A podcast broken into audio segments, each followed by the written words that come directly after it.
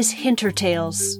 I'm Rachel Dunstan Muller with stories of curious people, places, and events from the margins of history.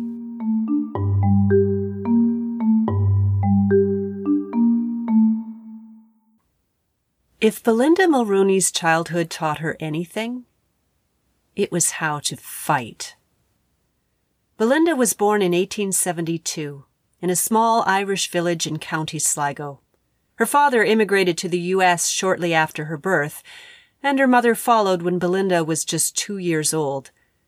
That left Belinda in her grandmother's care, to be raised with uncles who were only a few years older than she was. Her uncles treated her like a younger brother, which taught her to stand up for herself. As a child, Belinda had a four mile walk to school, and every student was responsible for bringing two sods of turf to help heat the one room schoolhouse. But one morning when she was seven, one of her sods fell into the river she was crossing. She had no desire to go all the way back to fetch another one, of course, so she simply broke the remaining sod in half and carried each half under her arms with the good ends showing. But her school teacher learned of this little deception, and as punishment he caned her in front of the entire school. Belinda was stunned, but she refused to cry.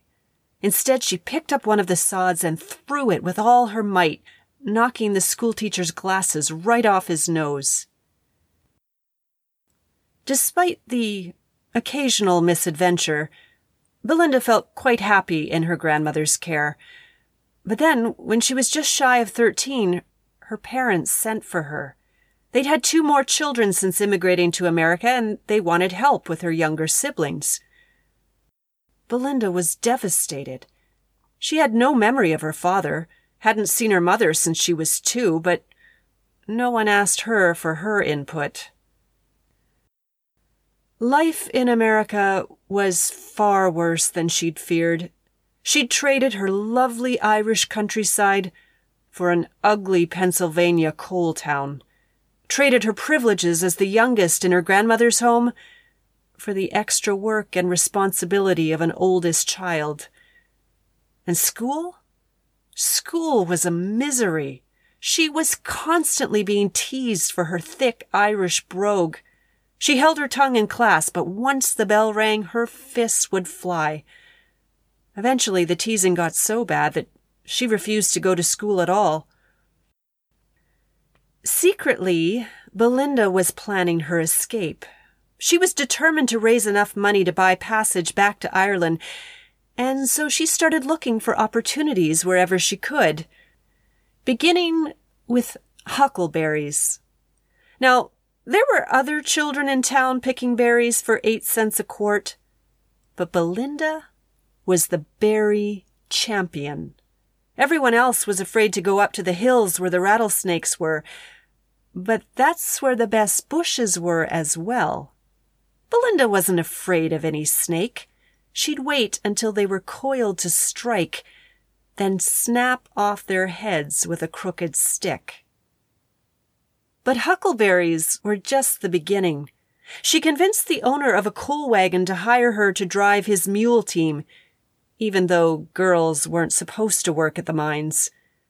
She made sure she was the best worker the wagon owner had ever had, so he'd let her stay and work in secret. Then she hid all the money she earned in a coffee can buried in her backyard. When she was 17, she made her break. Instead of returning to Ireland, however, she told her mother she was going to visit an aunt in Philadelphia, without telling her it was a one way trip. For two years, Belinda earned three dollars a week as a nursemaid. Then, when she had a sufficient nest egg, she gave her notice and headed to Chicago and the World's Exposition. By this point, Belinda had managed to save $600 the equivalent of about $17,000 today, and she was ready to go into business. She purchased a small lot near the fairgrounds, hired a contractor to put up a building on the front half, and then sold that building for a tidy profit. She continued to collect rent from the back half of the lot and purchased and ran a small restaurant nearby. By the time the Chicago World's Fair ended, she turned her $600 into $8,000. A good sum of money for a 20 year old woman in 1893. Her next stop was San Francisco, but here Belinda's luck took a turn. She had lofty ambitions, sinking $7,000 into fixing up a leased restaurant and rooming house. No sooner were the renovations complete than the building burned to the ground. The owner made a tidy profit from the insurance claim, while Belinda lost everything. Now hold on. Let's just let this sink in. Belinda had spent years working towards this moment. She'd battled rattlesnakes for huckleberries, worked illegally as a mule driver, served as a nursemaid, speculated in real estate, purchased and run a small restaurant. And now, in a single night, all her efforts, her years of labor, had gone up in flames. But if Belinda had learned anything, it was how to pick herself up and dust herself off. All right, back to our story. Ever since crossing the Atlantic, she'd been drawn to water. And so she decided that she would look for a position on the steamships that were going up the coast to Alaska. And so what if they had no work for a woman? Belinda made such a nuisance of herself in the port steward's office returning over and over and over again, that in desperation he finally found her a temporary place as the first female steward on the Seattle to Alaska run. Belinda did not take this opportunity for granted. She worked like two men, making herself indispensable. And it worked. By the time they got back to Seattle, she had herself a permanent position. Belinda was delighted to be on a ship. But she was never going to be content just collecting a wage. Her first business move was to turn her remaining $400 into walking sticks and steamer chairs, which she sold for a tidy profit to the tourists on board. Next, she took orders for general merchandise from families who lived in Alaska. She would purchase their orders while her ship was docked in Seattle then pay the freight to bring the orders up the coast. Within six months of starting this side hustle, Belinda had the heaviest bill of lading on the entire ship. Understandably, the merchants in Juneau were not happy with Belinda's competition, and they put considerable pressure on the steamship company to rein in its overambitious employee. Instead, Belinda quit the steamship run altogether and set up shop in Juneau herself. And business proved to be quite satisfactory until Belinda heard the rumors of a gold strike in the Yukon. There was no question where she needed to be after that. Like many others before and after her, Belinda failed her first attempt to cross the dreaded Chilkoot Pass. But she learned from that failure, and she was more prepared the next time. She put together what she needed, hired people who were familiar with the trail, and on April 1st, 1897, they landed in Dyea. She hired native packers and sled dogs to help transport her 2,000 pounds, but she pulled her own weight as well. It took them 30 round trips to get everything up the steep pass, down the other side, and across Lake Lindeman, which was still frozen. At the head of the next lake, Lake Bennett, they set up camp while the men built a boat from the standing timber. Now, most of the other parties at Lake Bennett chose to wait for the ice to break up before launching. It seemed the logical thing to do. But Belinda's party put their two boats on sleds and then ice sailed across the lake. This one decision meant they were able to beat all the other stampeders to the gold fields. They managed to survive the treacherous white waters that led to Dawson and arrived in a community that was still no more than a few rough buildings and a scattering of tents. After spending everything she had on supplies and the merchandise she planned to sell, Belinda had just 25 cents left to her name. Well, a quarter was useless in Dawson. It wouldn't buy a crust of bread. So Belinda tossed the coin into the river and vowed she'd start clean. Now, Belinda's party had traveled downriver on two scratch built boats. And the first thing she did once they'd reached land, other than throwing her quarter away, was to offer to buy those two boats, on credit, of course. You see, she had a plan. With the men's help, she took the boats apart and then reused the lumber and nails to construct two dirt floor huts, one for herself and her own belongings, and a second one to shelter the outfits that belonged to the others while they explored the creeks looking for claims to stake. Then, with her shelter established, Belinda set out to make her own fortune. But when she looked around and saw how the other women in camp were dressed, she began to have serious misgivings. It was all mukluks and men's shirts everywhere she looked.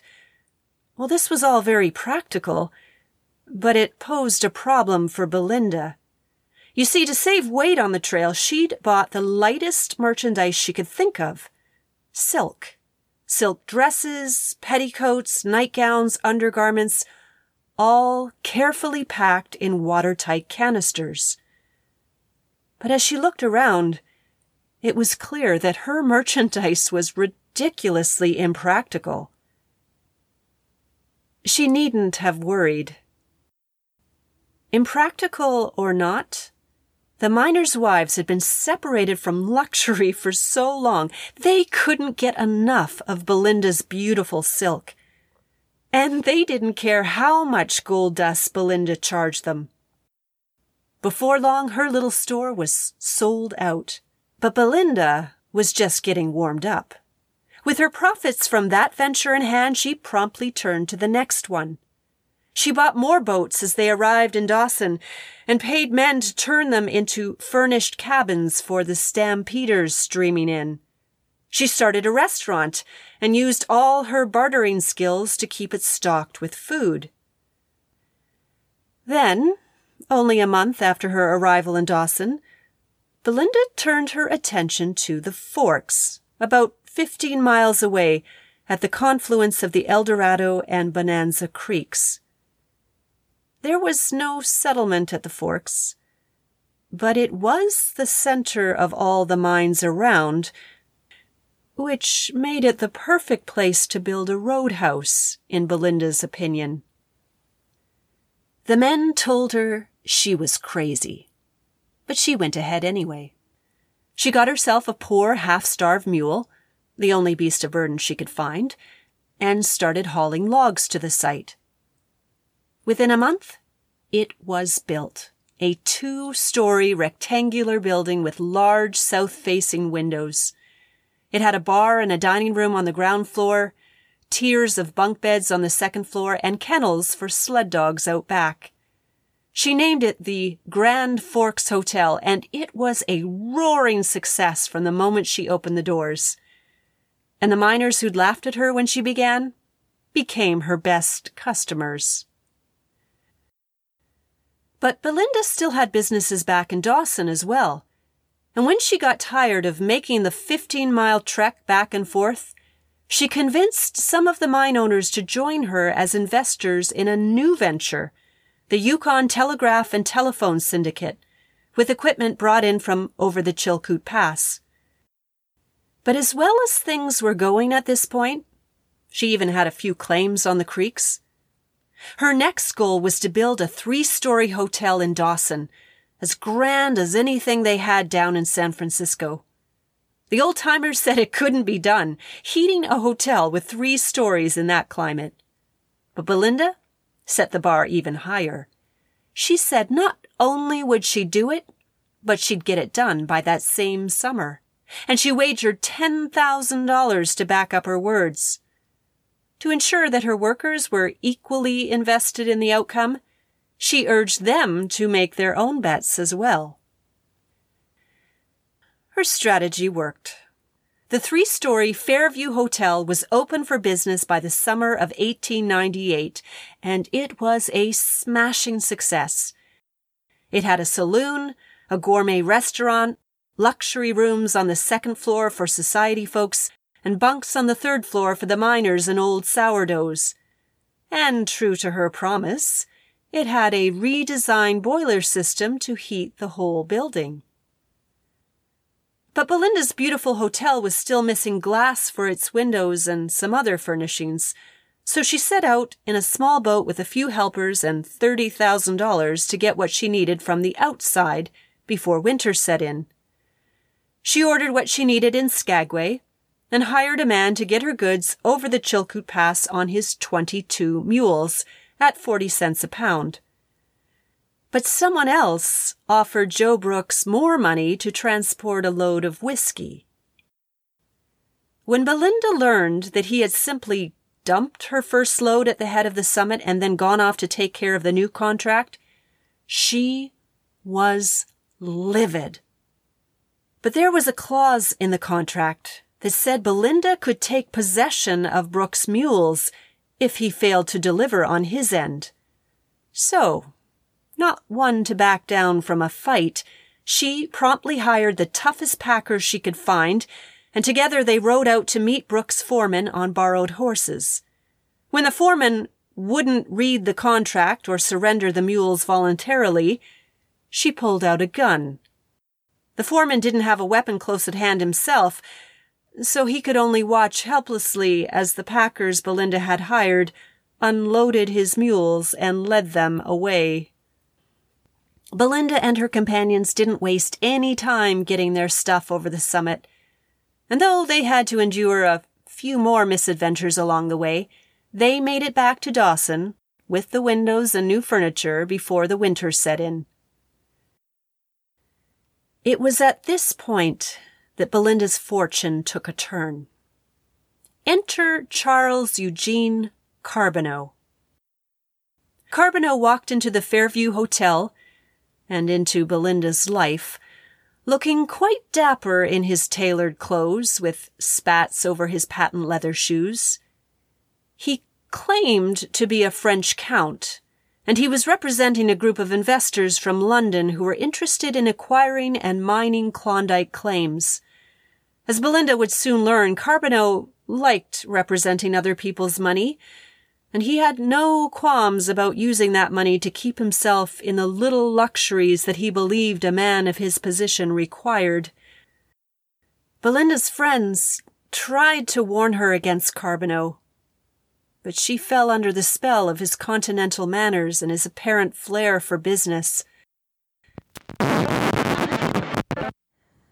Sorry, just one more interruption. But seriously, why would a woman as shrewd and headstrong as Belinda fall for such a self serving dandy? Well, maybe love really is blind. And maybe there weren't many prospects in Dawson, at least not the kind of men that Belinda would consider her equal. Or maybe it was all about timing. You see, hotels weren't the only thing on Belinda's mind at this point. She'd been thinking a lot about children, about starting a family and settling down with the fortune she'd made. And Carbonneau, he just showed up at the right moment, or the wrong moment, depending on your perspective. All right, back to our story. Carbonneau courted Belinda for two years and finally convinced her to marry him on October 1st, 1900. But as Belinda's friends had predicted, what followed was a disaster. Carbonneau was not a French count. He was a con man from Quebec, and his true affection was for Belinda's money. Within a few years, their marriage was a shambles. Thanks to Carbonneau's convoluted business dealings, Belinda had to sell both her hotels and ended up with almost nothing left in her name. She'd gone from being one of the wealthiest entrepreneurs in the Klondike to one of the poorest. But she wasn't entirely a lamb led to the slaughter. She'd managed to reconcile with her parents and siblings over the years, and before marrying, she'd placed some of her fortune in real estate and trusts in their names. She was able to use some of that trust money to make a new start after the divorce. She staked a few claims in Alaska with two women partners and opened the Dome City Bank with her sister. But even after the divorce, Belinda couldn't quite escape the taint of Carbonneau's bad luck or the entanglement of his lawsuits, and so in 1909 she decided to leave the North for good.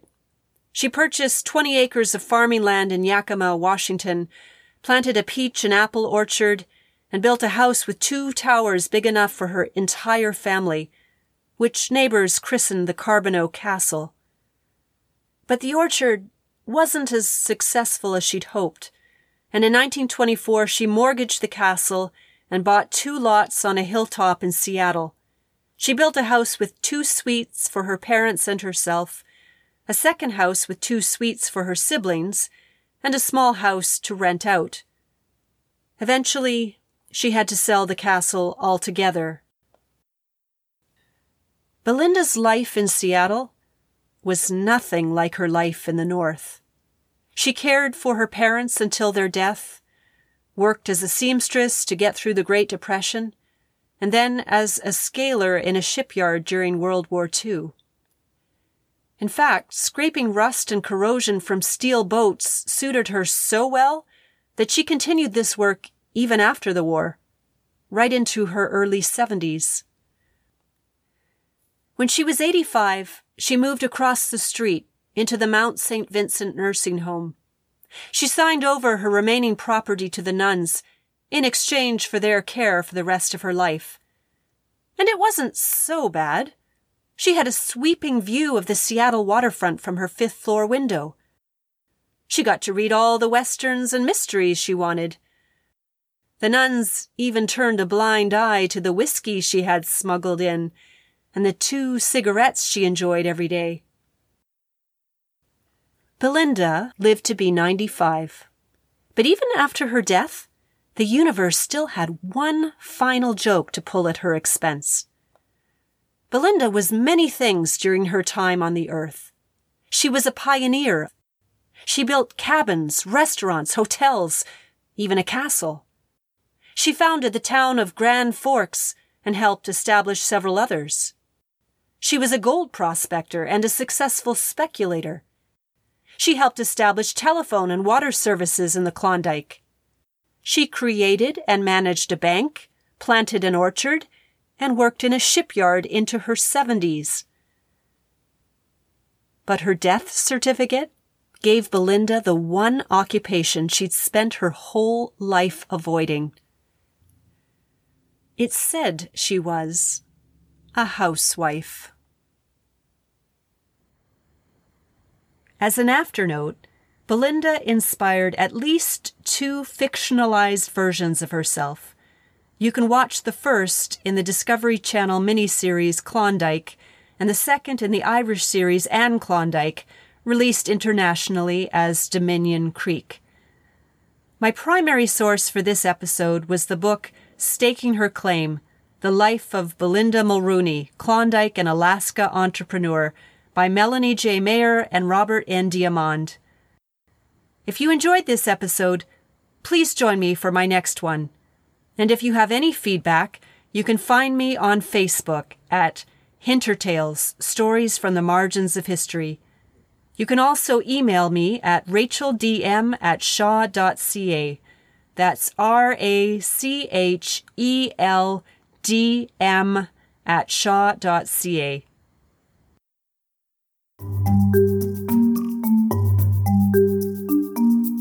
This episode of Hinter Tales was written, narrated, and produced by Rachel Dunstan Muller, with music and sound effects by Zapsplat.com. Learn more about my work at racheldunstanmuller.com.